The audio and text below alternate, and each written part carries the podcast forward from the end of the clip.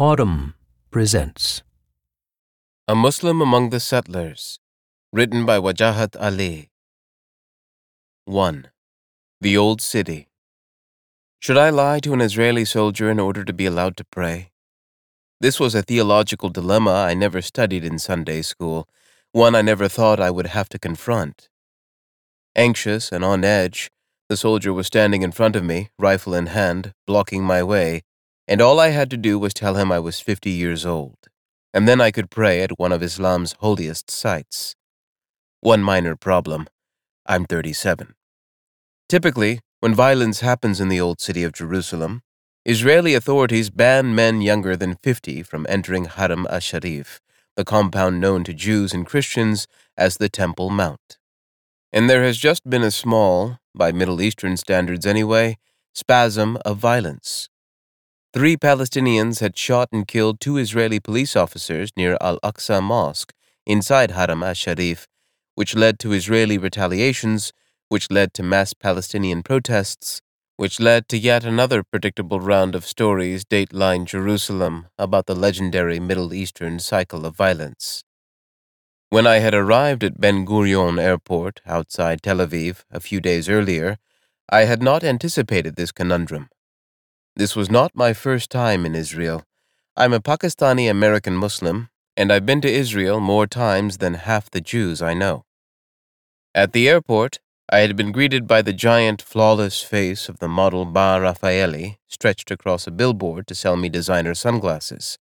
Tel Aviv is modern, its politics are progressive, at least by the dysfunctional standards of the Middle East, and much of the food there isn't kosher. An hour later, I was in Jerusalem, which might as well be on a different planet. About Jerusalem.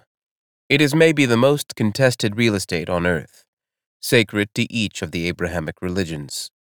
For Muslims, Jerusalem is Al Quds, the Holy One, and, many hope, the site of a future Palestinian capital, its currently occupied territory. For Jews, it's their biblical home, finally liberated and reunified in 1967 a dream fulfilled after 2,000 years. For Christians, it's the home of the Church of the Holy Sepulchre, which is believed to be the site of Jesus' crucifixion and entombment. Ever since the creation of the modern state of Israel, a miracle for the Jews, the Nakba catastrophe for the Palestinians, Jerusalem's daily weather forecast could be described as sunny with a slight chance of apocalypse. The city frequently erupts, Lives are lost on both sides. Israelis fear their Palestinian neighbors, and Palestinians are suffocated and immiserated by the Israeli occupation. It's a real estate dispute, yes, but seeded with a profound religious complexity that casts a shadow across the Middle East and all the way to America, where many Jewish and Muslim communities circle each other with apprehension and mistrust. You, 50? The young Israeli soldier asked me. He inspected my U.S. passport, hunting for my birth date. Muslim men who are 49 pose an existential threat to Israel. At 50, evidently, we turn into neutered kittens. Which means that all that stood between me and my chance to perform Friday prayers at Al Aqsa Mosque was a simple lie, as well as a squad of nervous soldiers carrying automatic rifles. I figured Allah would give me a celestial get out of jail free card for a white lie, but I haven't aged horribly and can't pass for 50. 50? 50? The soldier asked again as I was pushed in the back by the bottleneck of Muslims trying to squeeze into a narrow gap. Next to me, Abdullah Antepli, my guide and traveling companion, pleaded with another soldier. He proffered his passport mixing his Turkish accented English with bits of Arabic and Hebrew. Abdullah, who is usually jovial, reddened as his frustration grew. The irony was thick. Abdullah, an imam and the director of Muslim affairs at Duke University, as well as a teacher in the divinity school there, was in Jerusalem to head a delegation from the Muslim Leadership Initiative, which he created with the Shalom Hartman Institute. The initiative brings American Muslims to the proudly Zionist Hartman Institute, headquartered in Jerusalem, for an intensive course about Judaism and about how Jews understand the meaning of Zionism. He's 50, him, not me. I lied to the officer while pointing to Abdullah, who on a good day looks every one of his 44 years. That day, fortuitously, was not a good day. Okay, you come, the young officer said to Abdullah, allowing the exasperated Imam inside the compound. You stay, he said to me officiously. With my small lie, Abdullah, ostensibly a security threat, walked in at the nearest entry point, a darkly comic episode in a surreal landscape where everyone is perpetually nervous and obsessed with security. I grew up eating Hebrew National Kosher hot dogs in my Fremont, California home. Back then, halal meat was alien to the local supermarket, so Jewish dietary restrictions came to the rescue of an overweight Pakistani American kid. Straightforward anti Semitism was not taught in my Muslim household or in weekend Quran classes. My father never dusted off the protocols of the Elders of Zion from the living room bookshelf. Instead, I carpooled to an all male Jesuit high school with my Jewish neighbor, Brian, with whom I never debated the implications of the wars of 1948 or 1967 but with whom I did regularly have heated exchanges about the merits of Star Trek The Next Generation versus Star Trek Deep Space Nine. Growing up, I was taught that Christians and Jews were considered people of the book, part of the same Abrahamic tradition as Muslims. But the specter of Israel, the suffering of Palestinians, and the occupation of Jerusalem in particular loomed large in conversations at home and in the religious teachings I received. When visiting Pakistan, I heard relatives and friends lament how the Jews oppressed the Muslims. In America, the Muslims I knew discussed their envy of Jewish power and influence. If only we Muslims were as organized and strategic as the Jews, we could replicate their success.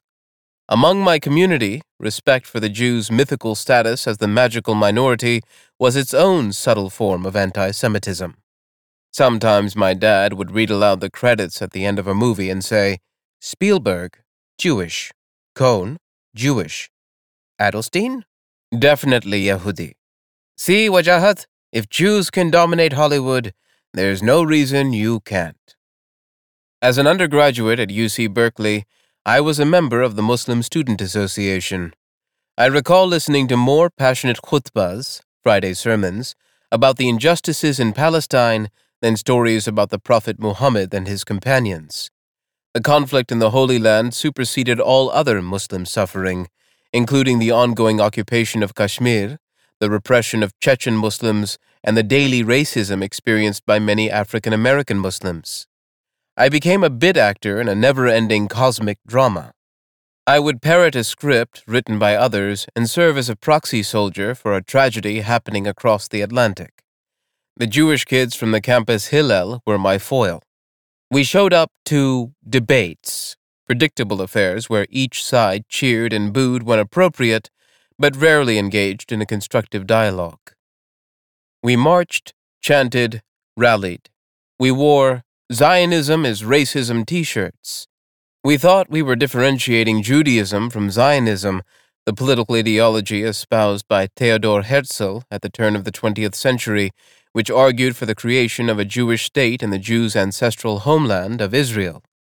But too few of us Muslims bothered to ask how the many American Jews who consider themselves in some way Zionist felt upon hearing that Zionism was racism. I've moved quite a distance from my student activist days. I first met Abdullah Antepli, the Imam, in 2011. Abdullah is always in search of Jewish conversation partners who are willing to discuss something more than a shared affection for hummus. He found an unlikely one in Yossi Klein Halevi, an Israeli journalist, a Shalom Hartman Institute fellow, and a self described former Jewish extremist. Born in Brooklyn to Holocaust survivors, Halevi grew up hearing warnings from his traumatized father about how the Jews will always be hated and persecuted. Unsurprisingly, Halevi became radicalized as a young man. He once told me, solemnly, that he could describe 24 ways that Israel could be destroyed by its neighbors. I stopped him after the second scenario. Abdullah cooked up the Muslim Leadership Initiative with Halevi in 2013. The Shalom Hartman Institute itself was created by David Hartman, a rabbi who left Montreal for Israel in 1971. He wanted to produce thinkers who would elevate the quality of Jewish life by debating and teaching how Judaism and Israel are functioning in the modern world. The institute is now run by his son, Rabbi Donniel Hartman. On my first Hartman Institute trip with Abdullah in 2013, I had been asked to lead a panel about Islamophobia in America. At the end of the panel, one of the Jewish Israeli attendees had told me, I didn't know Muslims could be funny. Another had confessed, When I heard they were bringing Muslim leaders here, I assumed you'd all be like then Iranian President Mahmoud Ahmadinejad. The bar had been low. For my second trip, the bar was a lot higher.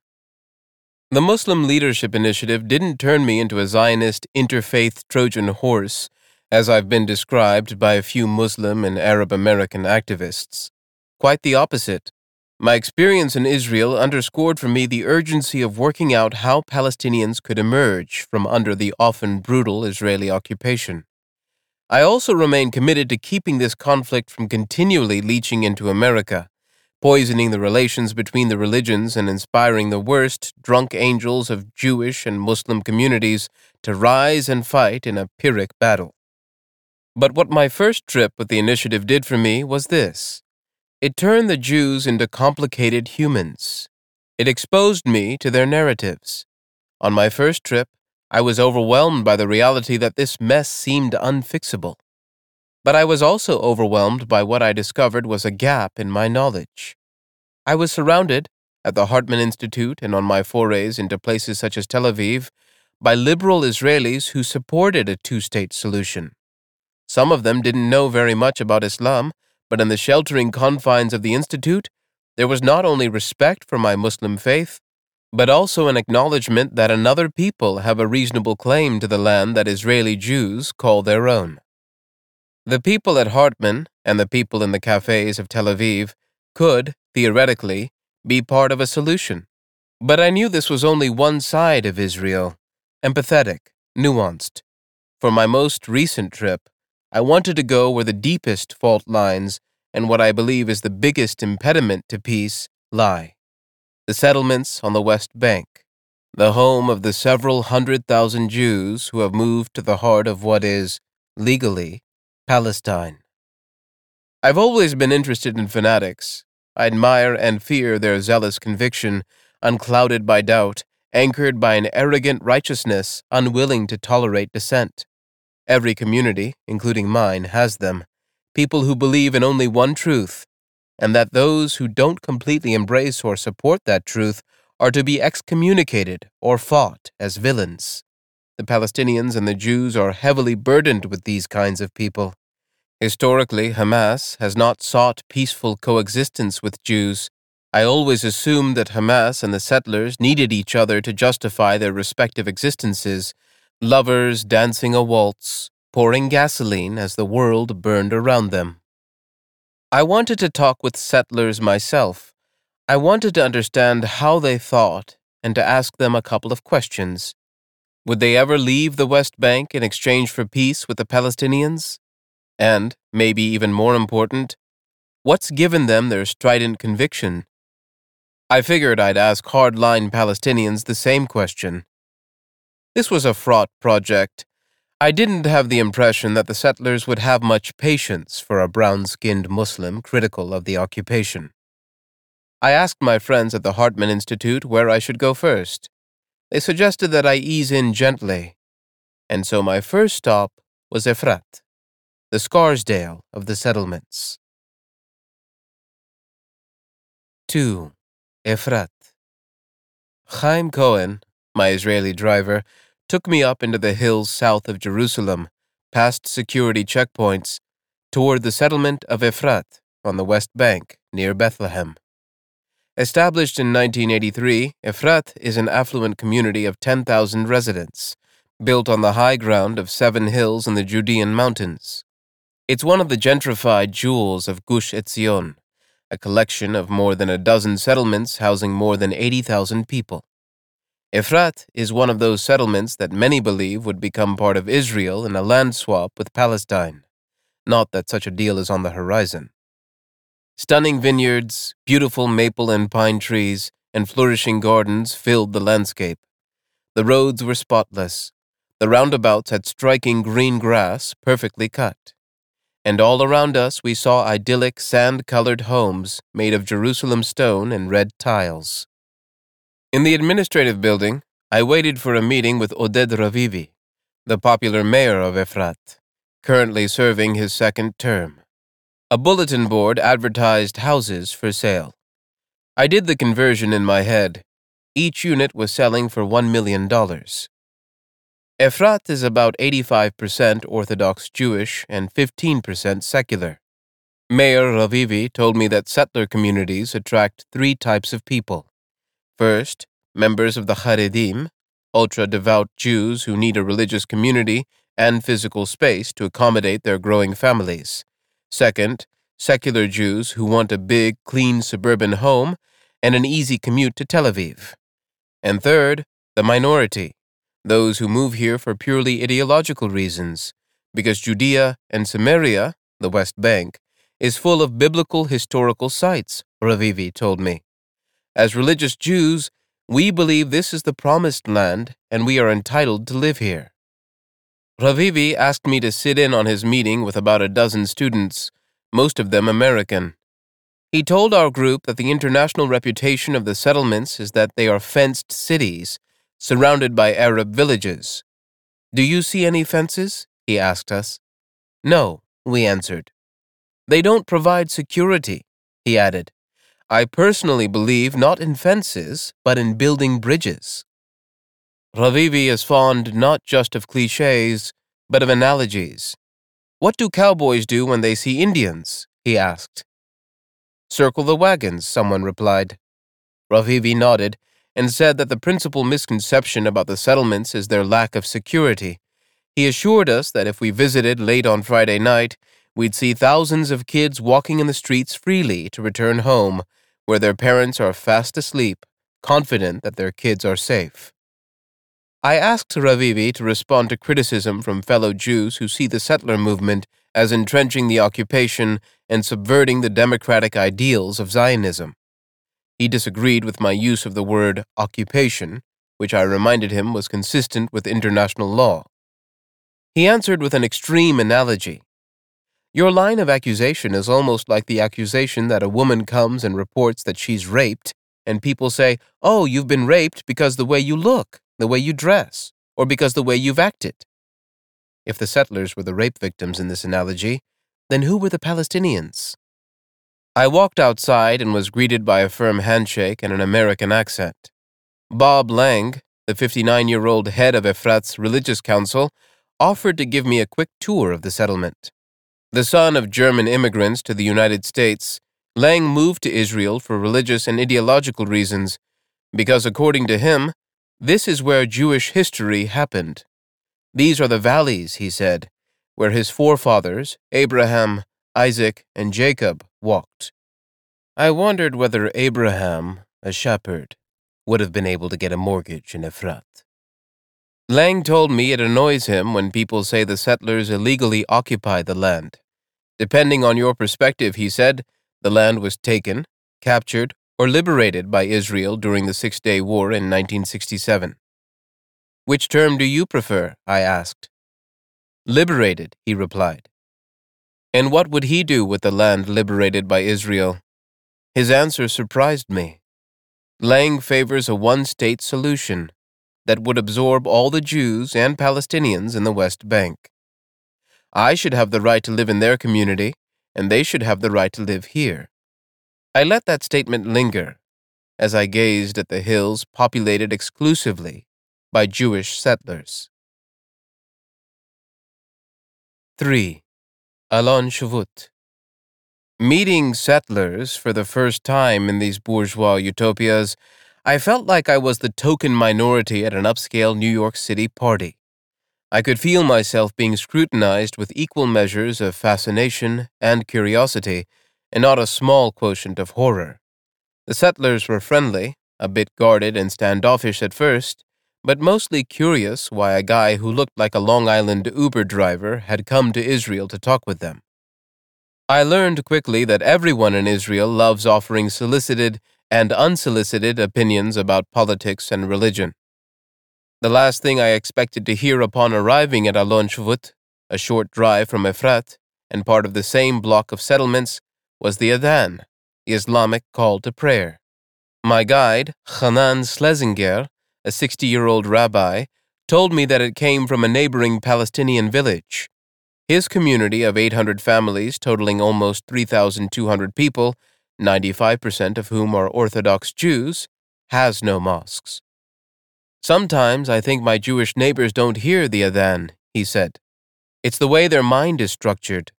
Schlesinger's mind had once been structured the same way. To him, the Palestinians had been background noise, the gray, drab scenery that passes in the distance in a movie. About four years ago, Schlesinger attended an interfaith meeting where he met Yassin, a 17 year old Palestinian who was wearing a Seeds of Peace t shirt he had received at a camp in Maine. Schlesinger was baffled that a Palestinian could promote peace. The concept was an oxymoron to him. Schlesinger then met Jamal, the boy's father and learned that the family was from the Palestinian town Beit Ummar. Jamal told him that when the Palestinian children in his town saw a Jewish settler like Schlesinger, they ran and cried. Why? Schlesinger asked. They all carry submachine guns, and they kill our kids, Jamal replied. A lot of his friends did carry Uzis or pistols, Schlesinger conceded. He considered this exchange to be a blessing because it was the first time in his life that he had experienced how the other experienced him as an occupier. The revelation was like a dagger to my heart, Schlesinger told me. He'd never thought of what the settlers were doing as an occupation. Living around here, I see the return of the Jewish people to our land after 2,000 years of exile. I see triumph. I see righteousness. And suddenly, I hear that our triumph is another nation's tragedy, and our righteousness is another nation's suffering. I didn't know where to put that. 4. Neve Erez In Neve Erez, an outpost established in 1999 on a dusty West Bank hilltop, I thought briefly that I'd stumbled upon a Zionist Coachella. For miles, I was surrounded by mostly empty land and sun baked hills. The man I was to interview, a settler named Noam Cohen, appeared, walking past his front porch, which sported two dirty sofas and a table that was currently being used by his dog for shade. With his long hair tied in a ponytail, graying temples, and white t shirt and green pants fitted on a lean frame, Cohen looked like Iggy Pop.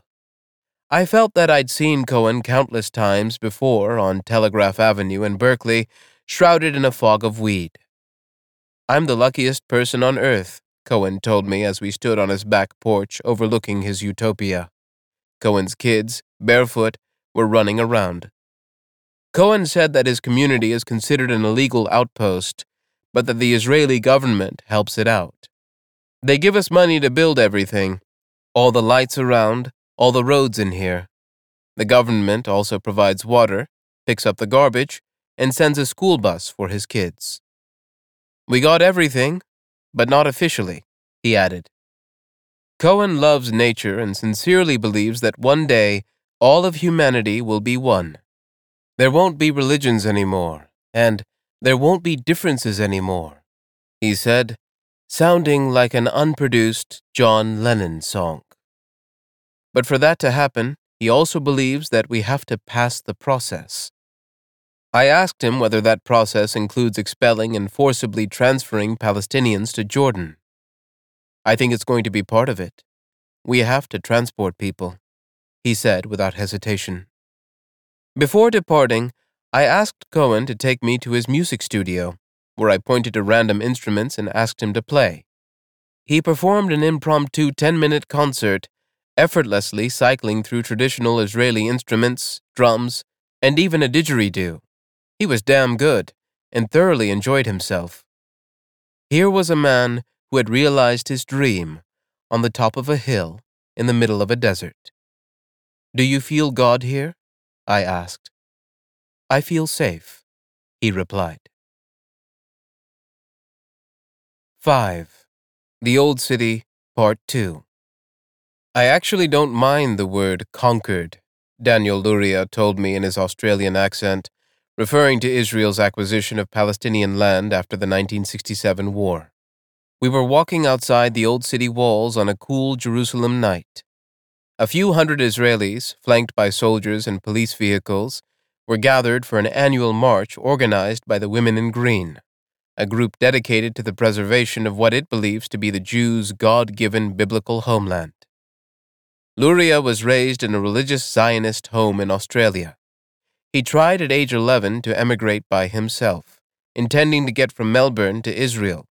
He was stopped a few miles from home, carrying underwear, an atlas, and a Bible. Years later, at age 30, he finally found his way to Jerusalem, and he now lives in Ma'ale Adumim, one of the West Bank's largest settlements, with his wife and five kids. Many Israelis believe that Ma'ale Adumim, which sits east of Jerusalem, would have to be part of Israel in any peace deal. Palestinians see what that could do to the West Bank, effectively cut it in half. Joshua conquered the land, Luria said, pounding his chest with both fists as he invoked the man who led the Israelite tribes after the death of Moses. He came back. Today, Conquered has become a negative word, but we've come back home. We are the natural heirs of this country, and we are here to stay. His eyes flashing with defiance, he added, The truth is, there's nothing the world can do about it. The word occupied makes Luria's blood boil. You can't be an illegal occupier of your own land. I pointed out that much of the international community, led by the United Nations, disagrees. Doesn't matter what the world says, he countered. For Luria, there is no green line, the armistice border established after the War of 1948. There's one line, he told me, and it runs from the Mediterranean Sea to the Jordan River. Sea, river, sea, river. Palestine equals Jewish national homeland. That homeland belongs only to the Jewish people because it's never been a homeland to anyone else, not a single nation, not a single person, definitely not the so called Palestinians. As it happened, Luria and I were talking on Tisha B'Av, the ninth day of the Jewish month of Av, which is, as Yossi Klein Halevi, the Israeli journalist and Hartman Institute fellow, once put it, the black hole of the Jewish calendar.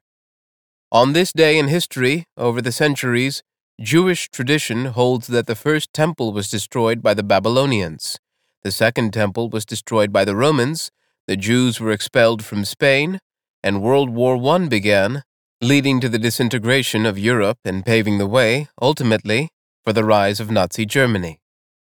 Tisha B'Av is a day of mourning, but for many Jews today, their return to the land from which the Romans exiled them makes the mourning substantially less bitter.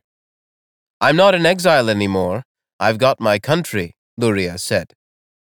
Isn't that enough? I asked him. No, he said. For Luria and his fellow marchers that day, redemption will not be complete until they achieve the missing piece that will make the fragmented dream whole the Temple Mount. Luria is a spokesman for Ateret Kohanim, a group founded in 1978 and dedicated to, as he puts it, the revival of Jewish life. The organization helps settle Jews in the Muslim quarter of the Old City and in neighborhoods of East Jerusalem. Some 3,000 Jews now live, protected by armed Israelis, in the densely populated Muslim Palestinian areas of the Old City and Silwan. Luria sees almost no difference between his work and what the Zionist pioneers did 150 years ago, when they came back from Europe and moved to Israel to build up the country. But B'Tselem, an Israeli nonprofit that documents human rights violations in the occupied territories, alleges that Ateret Kohanim aggressively acquires land, displacing Palestinians. A 2016 survey by B'Tselem found that eviction claims filed by Ateret Kohanim were pending against 81 Palestinian families who had lived in the Batn al Hawa region of Silwan for decades. Whereas Palestinians and human rights organizations see occupation by Jewish settlers as chaotic disruption, Luria sees peace. When Jews move into an area, it becomes a safe area. If you have one Jew there, he's attacked. If you have 30 Jews there, suddenly it's a quiet neighborhood. Luria, like other extremists I was coming to know, on both sides of the divide, I should point out, favors a one state solution in which Palestinians would be allowed to vote as citizens of Israel, but their citizenship would be revocable if they incited terrorism. What if a Palestinian was born here? I asked. Big deal, Luria said. There's never been a Palestinian state or a Palestinian people. He asked me whether I'd heard of the book, once sold on Amazon but since removed, called A History of the Palestinian People from Ancient Times to the Modern Era, which consisted entirely of 132 blank pages. Luria doesn't consider Jews who want to liberate the Temple Mount to be on the same level as Muslim terrorists, depraved animals who stab people. I told Luria that he sounded like a fundamentalist. I believe in the fundamentals of Judaism, he replied. Nothing wrong with that, as long as it doesn't lead to violence like the stabbings and beheadings committed by some Muslims. Have you ever had moments of doubt where you felt, maybe I'm not doing it right? Maybe I'm not fulfilling God's. Never, not once, he said, cutting me off. In your entire life? Never. Yossi Klein Halevi says he fears Jews like Daniel Luria. He believes that they have a spiritual madness and that their longing for the Temple Mount reveals a fundamental lack of responsibility. At sunset, Halevi invited Abdullah and me to accompany him to the Western Wall, where he would be offering prayers.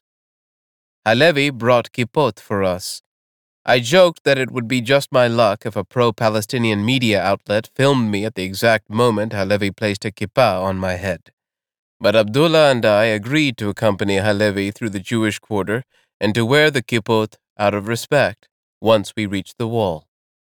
As we walked, I told Halevi about some of my recent interviews with settlers. He agrees that they have a claim to the land, but thinks the price of implementing that claim is too high. He believes that the quest of Luria and the Temple Mount faithful is a profoundly anti Zionist act that risks putting Israel and the Jewish people in danger. Luria and his ilk, Halevi believes, are playing with spiritual fire that could cause the immolation of the Jews all around the world. You don't think the Temple Mount is worth it? I asked. Absolutely not, he said without hesitation. He proposed a solution, laughing. The Jews and the Muslims should give it to the Baha'i.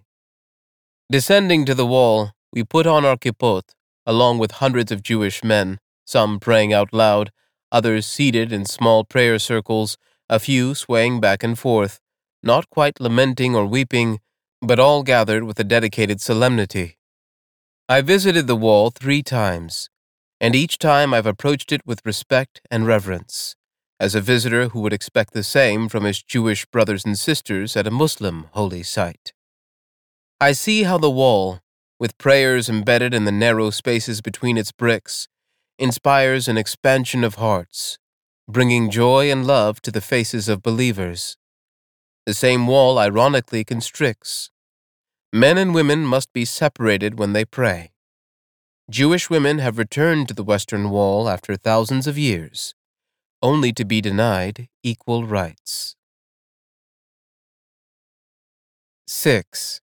Al Amari Refugee Camp The quickest way to tell you're in a Palestinian neighborhood is to look for clusters of big, unsightly black barrels crowding the skyline.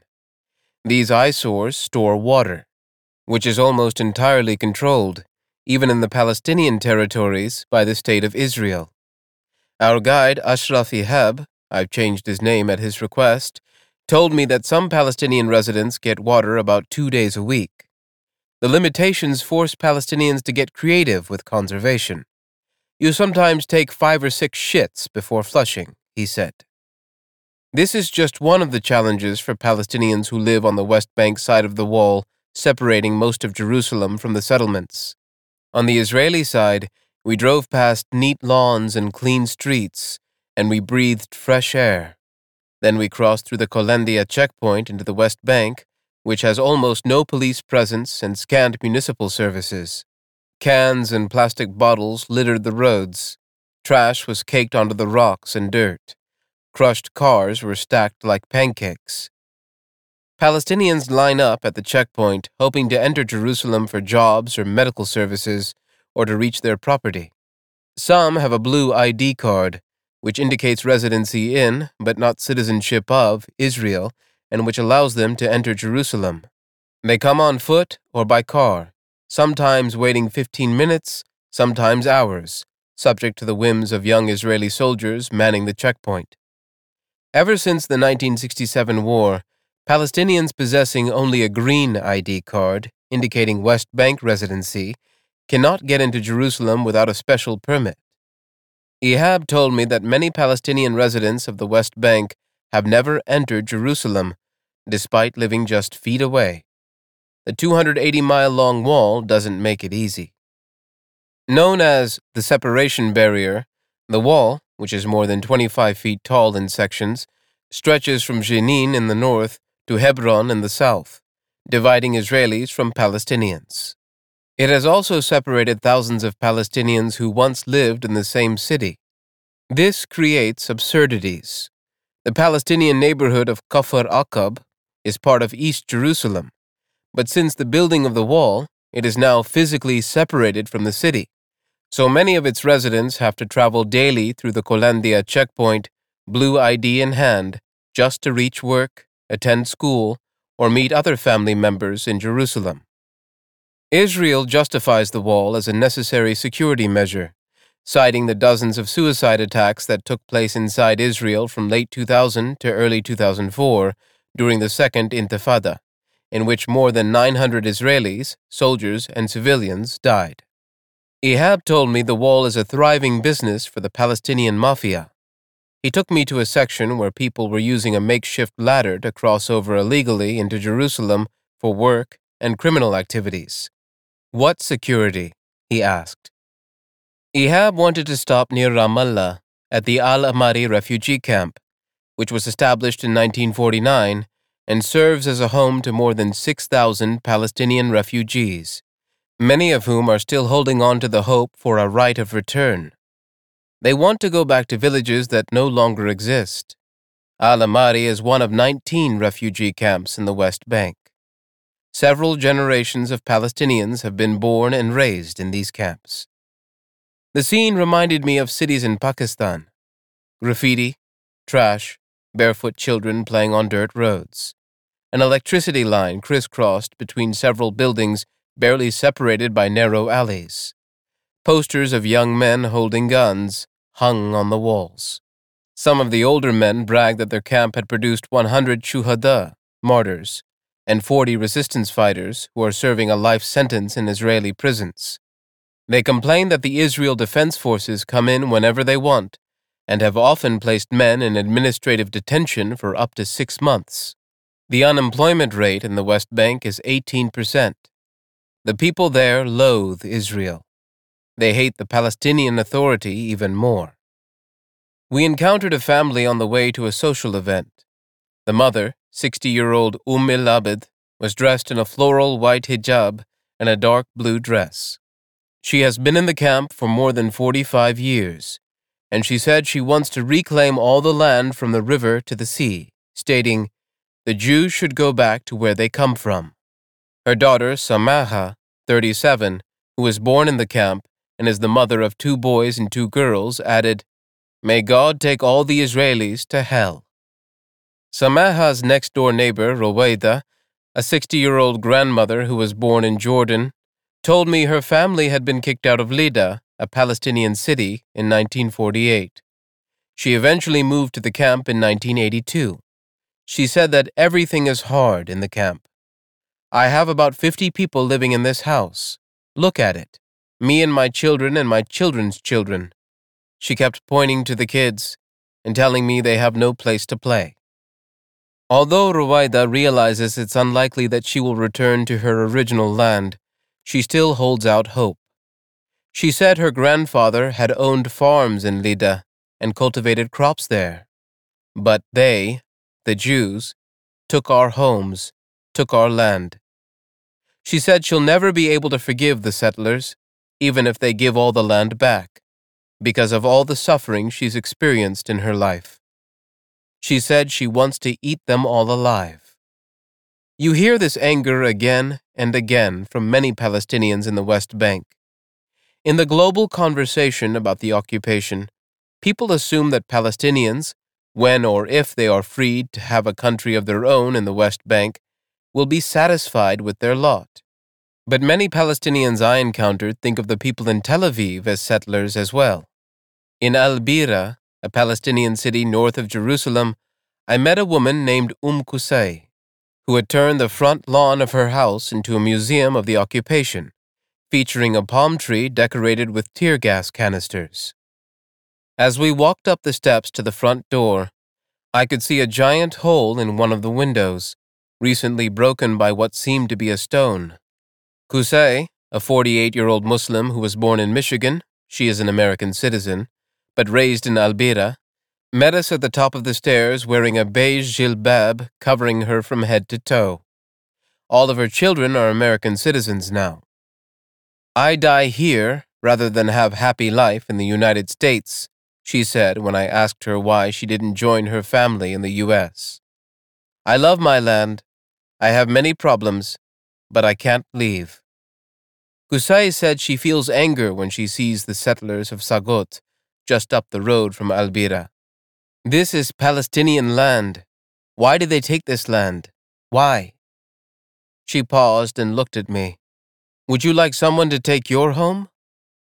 I asked whether she also blamed the Palestinian youth for instigating some of the conflicts outside her home by throwing stones and burning tires. The Israeli soldiers are afraid of stones? She asked. The soldiers have a weapon, and they're afraid of the boys that hold stones? This is fair? And they kill them? This is not fair. She, like Ummi Labid, wants all the Israelis to go back where they came from. Kusai added, There's no solution with them until they go back home. Her mission in life, she said, was to defend Al Aqsa from the Jews. To her, Al Aqsa is more than just a mosque or a building, it is Aqidah, the creed itself. Not just for Palestinians, for all Muslims. All the Muslims have to protect Al Aqsa, she stressed. What's one thing you want to tell the settlers? I asked. Go back home. They took our land. How do you want the settlers to see you? Why am I enemy? She asked. I don't have nothing. Guns, weapons, nothing. 7. Hebron. Throughout my trip, everyone told me to brace myself for what I'd see in Hebron. You'll need to detox with a lot of strong shisha, Abdullah warned. About 800 Jewish settlers live in this enclave, protected by 650 or so Israeli soldiers and surrounded by 200,000 Palestinians, who are penned in by dozens of roadblocks and checkpoints around the city. The dreams of those 800 or so Jewish settlers shape and distort the lives of all the Palestinians living there.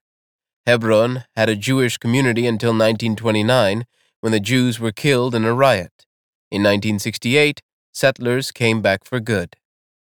We met one of these settlers, Noam Arnon, near the entrance to a playground. He shuffled toward us in his sandals, resembling a kindly Jewish American grandfather. In 1972, at 18, Arnon decided to visit the settlement of Kiryat Arba. He kept returning eventually becoming involved in excavations and helping restore the old synagogue. Today, he is not only a spokesman of the Jewish community of Hebron, but also a historian and an expert on the tomb of the patriarchs. Yishai Fleisher, a radio host and frequent commentator for international media, was to lead our tour. Born in Israel, he earned a legal degree at Cardozo School of Law in the U.S. Fleisher leaped out of his car with a boyish energy, extending his hand and welcoming us with a giant grin. He was carrying a big, visible handgun. There are only two kinds of minorities in the Middle East, Fleisher told me armed and unarmed. Arnon gave us a quick tour around the community before we headed over to the Tomb of the Patriarchs. He took us first into the playground and pointed at a mural depicting flames emerging from a baby carriage. It was to honor a 10 month old baby who had been killed in 2001 by a sniper bullet that had come from over there, he said, motioning toward a nearby hill. I asked him whether it was worth staying in Hebron, especially with children, considering the danger. Yes, he said. Children play here, and every one of them is a victory over terror. Arnon said he believes that the Jewish condition in Hebron is an apartheid. The Jews are in a ghetto. The Jews are limited to 3% of the town. A ghetto? This was the first time I'd heard anyone accuse the Palestinians of imposing an apartheid regime on their neighbors. The Jews of Hebron don't have rights to build or to develop, he said adding that anyone who considers the occupation to be illegal is wrong. Jewistically, they are wrong, he continued, coining a new word in his order. Historically, they are wrong, geographically, ecologically, everything wrong. He said he believes that his community, unlike the Palestinian leadership, takes care for human rights of Arabs, for health of Arabs, for supplying water for Arabs. Arnon told me that a two state solution would end up pushing Arabs to form a terrorist, jihadistic Islamic regime. He is for one state, the entire land of Israel, including the occupied territories, and for one loyal person, one vote. He even said he would be fine with a Palestinian prime minister, provided that he or she is loyal to the vision of the State of Israel. The condescension was a bit much for me to take. Fleisher talked about an equitable solution to the conflict, but the one described would have Jewish settlers seizing disputed property and the Palestinians deprived of legal remedies. Doesn't that sound a lot like colonialism? I asked. What is it to do with colonialism? Fleisher said, offended. We're taking our property. It's our land. We purchased it. We're trying to move into here. How is that possibly colonialism? On our way to the tomb of the patriarchs, I asked Fleisher whether Arab citizens of Israel could be equal to Jews. No, not in my opinion, he said. He added that the word occupier is a fantastic, audacious, bold move to delegitimize Jewish presence in Hebron, which he credited to the forces of narrative jihad. At the steps leading up to the Jewish entrance of the tomb, I twice annoyed Fleisher by referring to the Temple Mount as the Al Aqsa compound. It's not just disrespectful, it's supposed to be historical, right? he said. It was for 1,400 years before Islam came around the Temple Mount. We passed by green walls and arches, saw several worshippers and tourists, most of them Orthodox, and eventually reached the cenotaph. Looking through the green bars of the gate, you could see the section for Muslim visitors about 10 feet across on the opposite side. In between us was Abraham, the forefather uniting Islam and Judaism, allegedly buried here in the cave of Machpelah thousands of years ago by his sons Isaac and Ishmael. In the 21st century, he was lying between both children, dividing them. Later that day, on the Palestinian side of Hebron, I met a man named Jihad Rashid. The land is more important than our families, more important than blood. Jerusalem, Palestine, Al Aqsa Mosque is more important than all of the above. It is part of our religion, he said. I felt I had found the perfect interfaith partner for Fleisher and Arnon. The three men are saying the same thing but speak from different texts. Would Rashid ever leave Hebron and the occupation? Even if they gave me all of America and the White House, I would not leave, he replied. He had lost two children in the fight against Israel. Had it been worth it? It's worth it. We left Rashid's shop and entered a souk, venturing deeper into the old city of Hebron. Shop after shop was closed, the green metal doors shut. Above us was wire mesh in between long lime green metal bars that crisscrossed and formed a semi open dome. I felt like we were birds in a cage. Ashraf Ihab told me that this shield had been installed years ago to protect Palestinians from the trash that Israeli settlers would throw down from the houses above. We walked toward a two story building that was surrounded on three sides by the Jewish community of Hebron. At the top of a yellow metal staircase by the front door, we met an overweight Palestinian kid in dark blue sweats and a multicolored t shirt who looked like I had when I was 10. He was leaning against a railing, looking down at a pristine basketball court used exclusively by Jewish settlers, constructed between his building and a Jewish neighbor's house. At this Palestinian home, effectively nestled inside the Jewish settlement, we were greeted by Nasrin, a 28 year old mother of five, whose serious face revealed the Spartan toughness needed to survive here.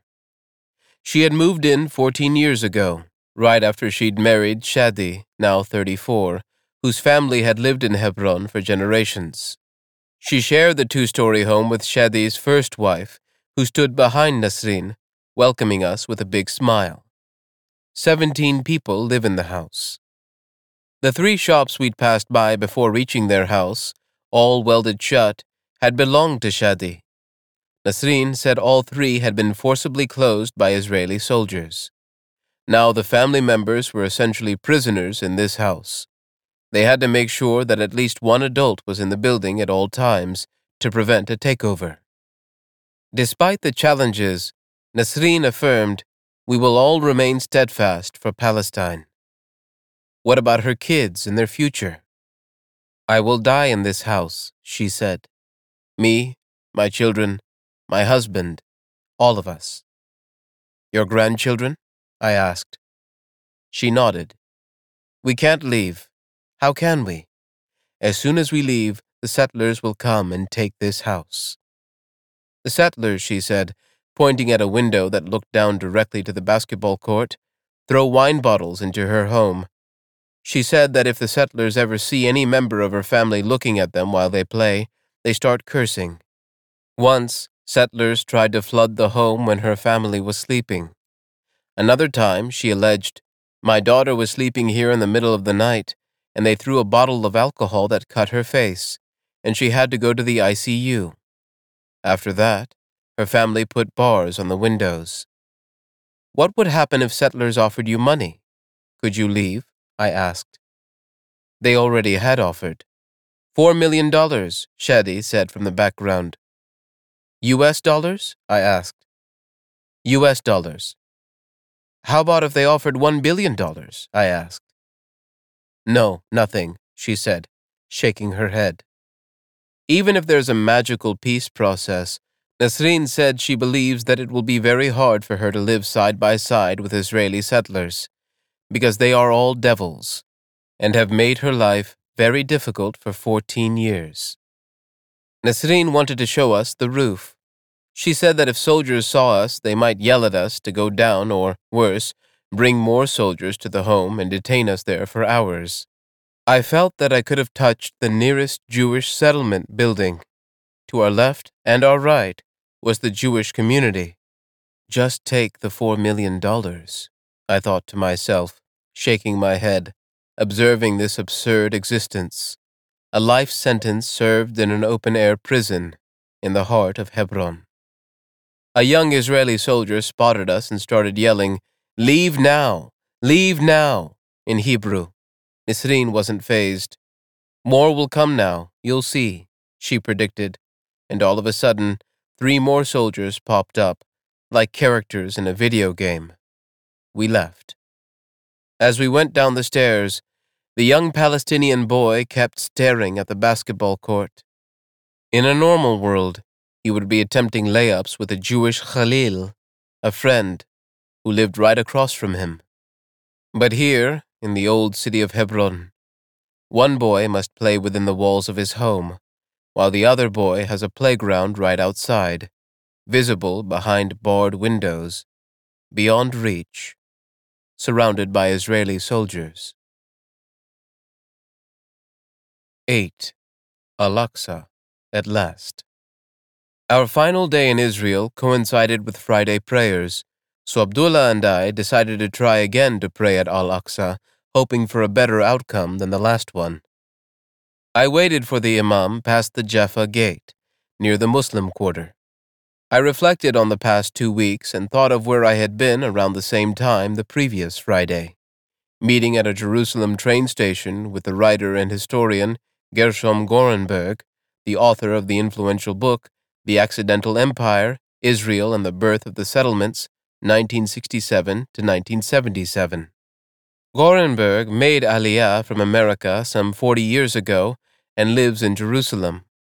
He had arrived for lunch on his bicycle wearing a black shirt, black pants, and black gloves, his round face surrounded by a thicket of scraggly black and white hair. We discussed the creation of the settlements, religious nationalism, and the future of Israel. Gorenberg told me he believes that the two state outcome is still the best bad plan we have for Palestinians to eventually have self determination and for Jews to maintain self determination and a democracy. He believes the settlements are the greatest hurdle to achieving this end. Every additional room that is built in a home in a settlement is a deliberate impediment to having that, he warned. Ultimately, he said, Israel has to encourage Jews living in settlements to move to the Jewish state. I told him I didn't think that was going to happen. Gorenberg then said something that I wrote down in my notebook and starred. I've lived here for 40 years, and nothing important that has happened was expected. At Haram al-Sharif, Abdullah and I entered unperturbed by soldiers, and I thought of Gorenberg's hopeful words.